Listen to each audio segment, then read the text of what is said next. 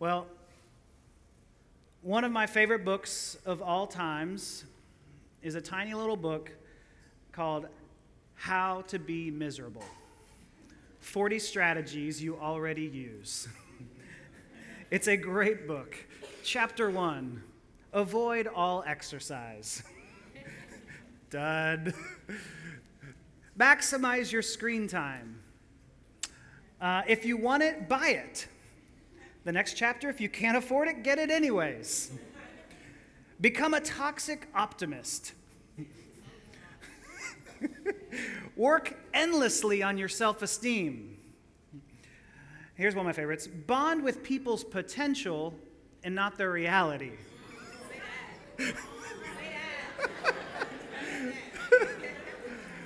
Keep your eye on the small picture, not the big. Let your impulses be your guide. And one of my favorites uh, live the unlived lives of others. ah. Isn't that great? How to be miserable. I need that. Who would want that? Obviously, I'm joking, and that book, that book is very snarky, but it, it sets the scene for us. And it, it's, it's practices that we already use, right? We already do some of this, and it's killing us. All right, and, another way that we as the church, um, we could add a chapter to that 41 ways to be miserable, is that we want to appear to be Christian. We want to appear to be spiritual, to have the look, the slang, the practices of a Christian, but deep inside, our heart just isn't changed. And it just breaks us down. And so today I want us to see that being fake might actually just kill you. So today's sermon title is Free Over Fake, or Malcolm's title, and I'll give him credit for this When God Straight Up Murks a Dude and His Wife. we are looking at the book of Acts, chapter 4, verses 32 through chapter 5, 11. Please stand for the reading of God's word, and we'll hear from Acts chapter 4, 32 through 511. Oh, yeah.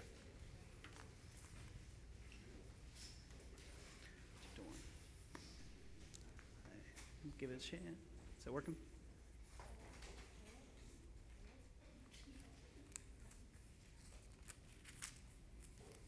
All right. I think you're good. Now the full number of those who believed were of one heart and soul, and no one said that any of the things that belonged to him was his own, but they had everything in common. And with great power, the apostles were giving their testimony to the resurrection of the Lord Jesus, and great grace was upon them all. There was not a needy person among them, for as many as were owners of lands or houses sold them and brought the proceeds of what was sold and laid it at the apostles' feet, and it was distributed to each as any had need. Thus Joseph, who was also called by the apostles Barnabas, which means son of encouragement, a Levite, a native of Cyprus, sold a field that belonged to him and brought the money and laid it at the apostles' feet. But a man named Ananias, with his wife Sapphira, sold a piece of property and with his wife's knowledge, he kept back for himself some of the proceeds and brought only a part of it and laid it at the apostles' feet. But Peter said, Ananias, why has Satan filled your heart to lie to the Holy Spirit and to keep back for yourself part of the proceeds of the land? While it remained unsold, did it not remain your own? And after it was sold, was it not at your disposal? Why is it that you have contrived this deed in your heart? You have not lied to man, but to God. When Ananias heard these words, he fell down and breathed his last, and great fear came upon all who heard of it. The young men rose and wrapped him up and carried him out and buried him.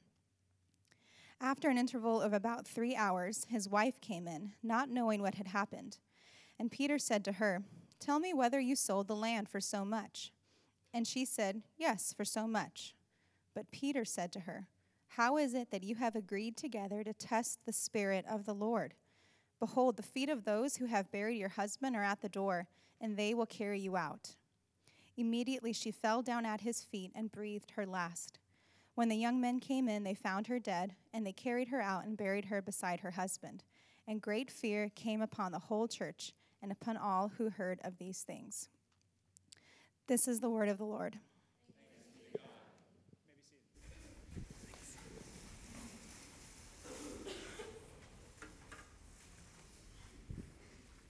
Let's pray.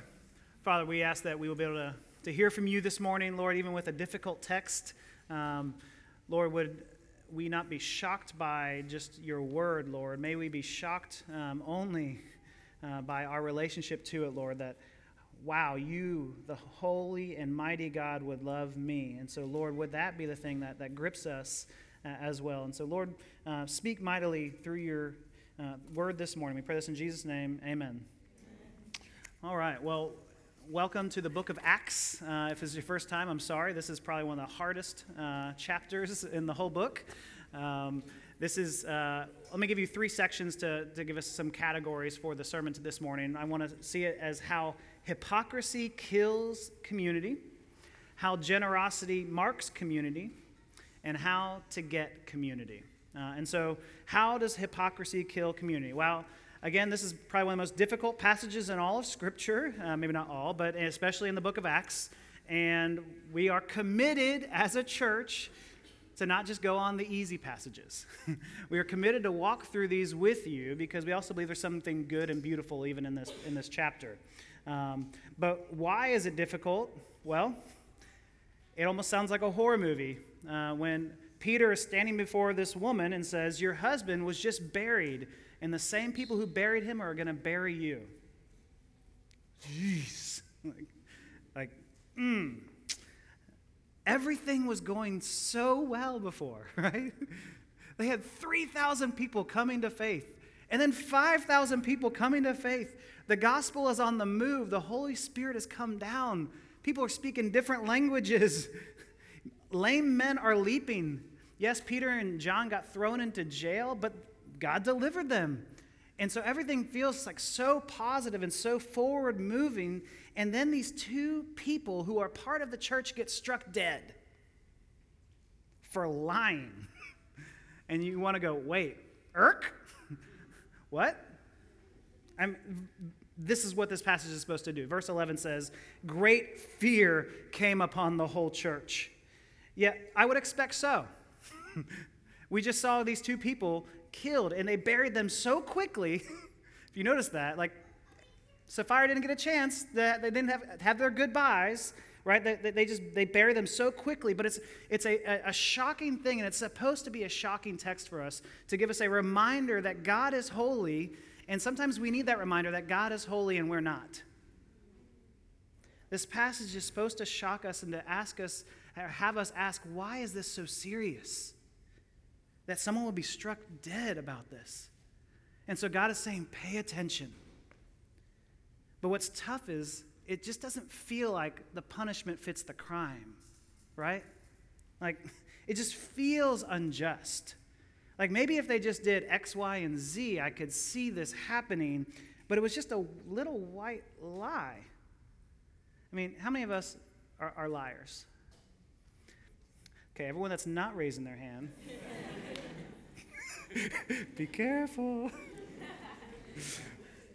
just play, just play, just play, just play. There's this, there's this great little essay uh, by C.S. Lewis called God in the Dock.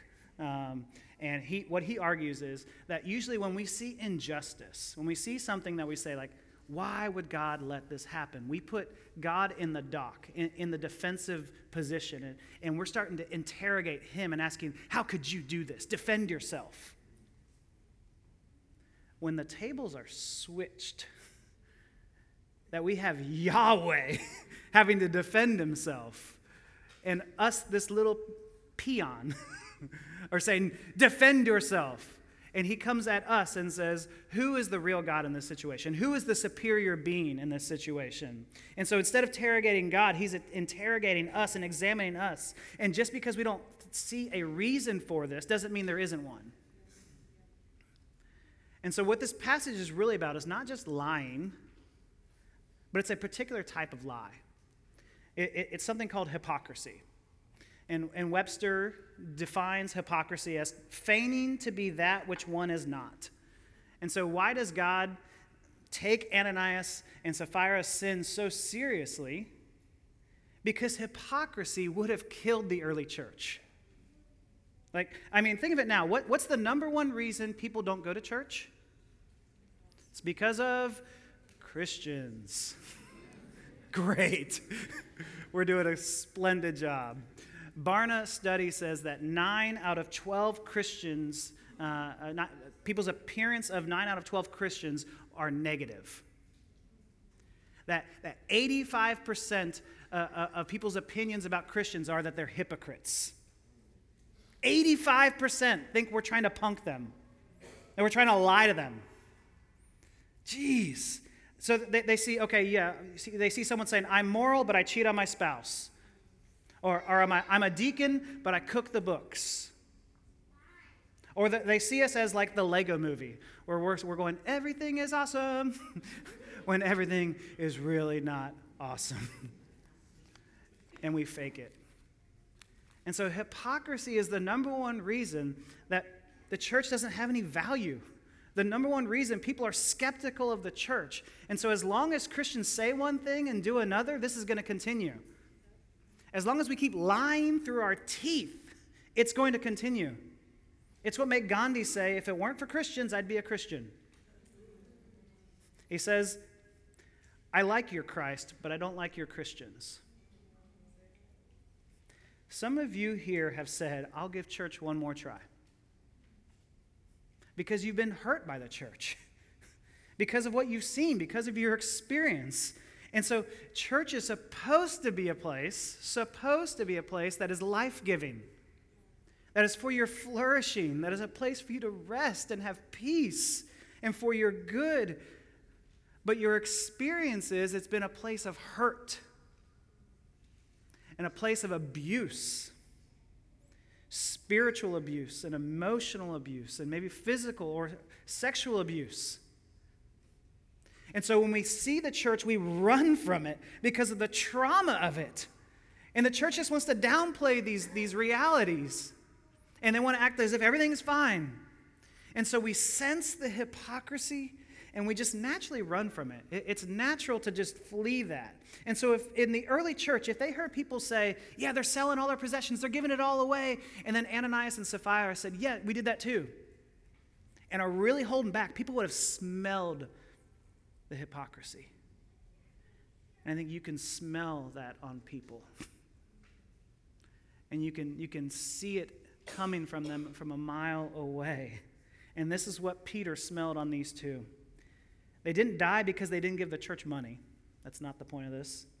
That's not the point of the passage. For Peter says in chapter 5, verse 4 While it remained unsold, did it not remain your own? And after it was sold, was it not at your disposal? I mean, it was yours. But you saw Barnabas getting praise for selling his land and giving his proceeds to the church, and so you wanted a little bit of that same praise yourself. You wanted to be seen as being generous without actually being generous. You want to be seen as being spiritual without actually being spiritual. And so, verse 3 says, Their hearts were filled with Satan. Jeez. like, yikes. That is a contrast to what happened before, where the Holy Spirit comes down and the Holy Spirit fills their hearts. That their hearts are now filled so deceptively that they are filled with Satan. And verse 4 says, You have not lied to man, but to God. And so he's saying the Holy Spirit isn't someone that you can swindle. He knows you better than yourself. God takes sin very seriously, and the cross should prove that. But let's make it very clear right here. Here we see how serious God takes sin. The sin of hypocrisy would have killed the church, it would have killed the community, and it could kill our church if we embrace that that they don't really care. They, they want to look like they care, but they don't care. And so the, the sin of hypocrisy is really just this lack of being generous with your love and with your resources. That, that uh, I want to be seen as spiritual, but I'm actually not. That I want to be seen as alive, but I'm dead on the inside. I want to be seen as one who just gives it all away because I'm very outward focused. I want to see the mission of God reach people, but inside, He hasn't really even reached me. And so that goes into the second point of how generosity marks community. This passage opens up with a description of what happens when the Holy Spirit fills people is that they became generous. Chapter 4, verse 34 says, There was not a needy person among them, for as many as were owners of the lands or houses of them, and brought the proceeds of what was sold, and laid it at the apostles' feet, and was distributed to each as any had need. And so what we're seeing here is this, this foil to Ananias and Sapphira. Here's what genuine community looks like there wasn't a needy person among them. This is a fulfillment of Deuteronomy 15, where it says, But there will be no poor among you. the, the, the church is fulfilling the prophecies of the Old Testament. This is how things are meant to be. And if we're honest, this is what we want the church to look like. Deep down, you and I want the church to be known for this, for its love and its care for the people around them, that it, it loves and cares deeply for the poor and for the most vulnerable in our society. Because real community is love God and love people. It's pretty basic. being a Christian means being changed from the inside out so that your love for people overwhelms your love for your stuff. So, people are always more important than our things. People will always be more important than those things. And so, what I have is really meant to love my brother and sister in Christ. And so, whether it's my home, whether it's my dinner table, whether it's my truck, which has been used many a times, it's really not for me, it's for the people around me. And so this is not this is the community is saying the community is not about you, it's about you pushing into your community. And so this passage really just isn't about money, even though it feels like it. It's about being authentic. And I kind of like it, it's like this. In the early church, even as we read the book of Acts and as we go through it, you don't see Peter and Paul and, and others going, you need to be in church. You really need to, you really need to be in it. Uh, they just were. they just knew they needed it. They, they weren't saying you really got to go and you got you to commit every Sunday and Wednesday and every day or whatever day. They, they were not saying that. They just knew that was just the marker of being truly changed. That I, I need to sing. I need to belt this out, this joy that uh, what's going on here. I need to have the word preached to my soul. I need people of different ages in my life. I need the church to remind me of the goodness of God because I doubt it all the time. And so they weren't being told they had to do it. It was just a marker of what happened when they, be, when they believed. Same thing is happening here. They're, we're not saying you should really be generous. But what we see, when we see what God has done for us, it makes us generous people. It's just a marker of it. So this sermon is not a sermon on generosity, but real community is marked by generosity. So if you're honest, I mean, just th- think about this. If you're honest, what you spend on reveals what you actually care about. And, and really, it reveals who your real God is. And so if, if, let me say it this way you will give money effortlessly, effortlessly to the things that you care about. So if you love food, I don't care how much that costs. I want that. If you love your appearance or you love the clothes, I don't care. I need that. We, we effortlessly give our money to the things that we really, really care about. And so it reveals about what we actually love and care about. And so it's not about what's, how much is in my wallet, it's about what's going on in my heart. And so grace revolutionizes your view of people and of your things and your stuff that I didn't deserve any of it, and yet God loved me anyways. It makes me want to be generous with others. I can be generous with grace. I can give generous proportions of grace, generous proportions of love and of compassion with this generous spirit because God has done something amazing with me. I need to go outward with that. It's, it's a response to actually tasting grace. And the funny thing about grace is that you can't really fake it. You can't really fake this generous spirit. You can look like it, but like with Ananias and Sapphira, there, there, there is usually a money trail to be real, to be authentically changed by the love of Christ, inevitably means it changes how we give our money away. like, I care about God's mission and people. How can I give it away? how can I love people with that? If, if we knew how generous he was with us, it would radically shift our money our way of thinking about money. We'd say, take it. God use this mightily. I, let me think of creative ways to give it away, not just to the church. I'm not trying to say that. To, to the community, to the nonprofits, to ways to love people. And so, if we see how hypocrisy kills community, generosity is just this marker of what community is. That you love your community so much, you want to love it. You want to love your neighbor well. If you see your neighbor hurting, you want to love them. And so we've seen how hypocrisy kills community, how generosity is a mark of community. But let me give you this how to get community. So, what do we do now? Well, it's really simple. You ready? Don't be fake. Just be real. Be authentic. Don't be a poser. This would be the terrible end of a sermon. but it's really clear, right? Chapter 4, verse 32 says, Now the full number of those who believed were of one heart and soul. They, they weren't divided into two people, right? This is, this is my front that I want you to see me as, and this is who I really am. That they were, they were one heart and one soul. They were, they were who they were naturally, and they all were about the same thing together. And so I think this happens, this happened this morning. Someone said, How are you doing? And I said, Fine. One, because of the busyness of the morning, but two, do I really want to get open and honest right then? Here's who I want you to see. Everything's fine. Inside, I'm overwhelmed. I'm, I'm, I'm scared. All of this, right? Not, not really. I don't have a counseling session right in front of everyone here. but I, I want my outside appearance to look like my Instagram feed. Like it's all polished and put together, everything is great. I don't want people to actually see what's deep down inside going on with me. And so when I lie to you, though, you know it. Like we know it when someone says, I'm fine. You go, okay. And so we realize that's as far as our friendship is going to go. That we have just now said, this is as deep as we're going to go. Fine. We can talk about sports, we can talk about football, Yay for Bears, sad for Aggies. We can talk about whatever that may be, but we're not going to go to the deeper things. And so your community will only go as far as you let each other into your life. It seems we all just want to stumble into real, honest community, and, but we're deathly afraid of opening ourselves up because that makes us vulnerable, and we feel exposed, and we feel naked. Well, let me let you in on something I've learned. You don't just find community, you have to fight for it.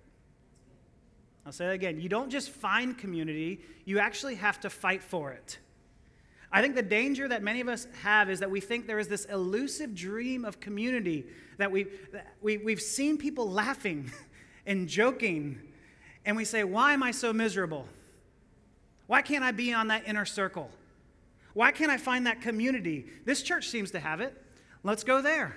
I didn't find it. Oh, this group seems to have it. Let's go there. I didn't find it.